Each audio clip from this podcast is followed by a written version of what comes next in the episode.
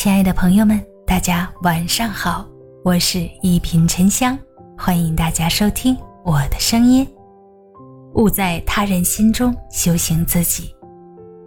人来人往，每个人都有各自的阅历和见识，不强求别人与自己志同道合，也允许自己与众不同。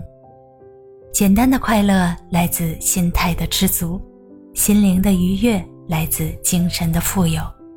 能改变的就去改变，不能改变的就去适应，不能适应的就去宽容，不能宽容的就去放弃。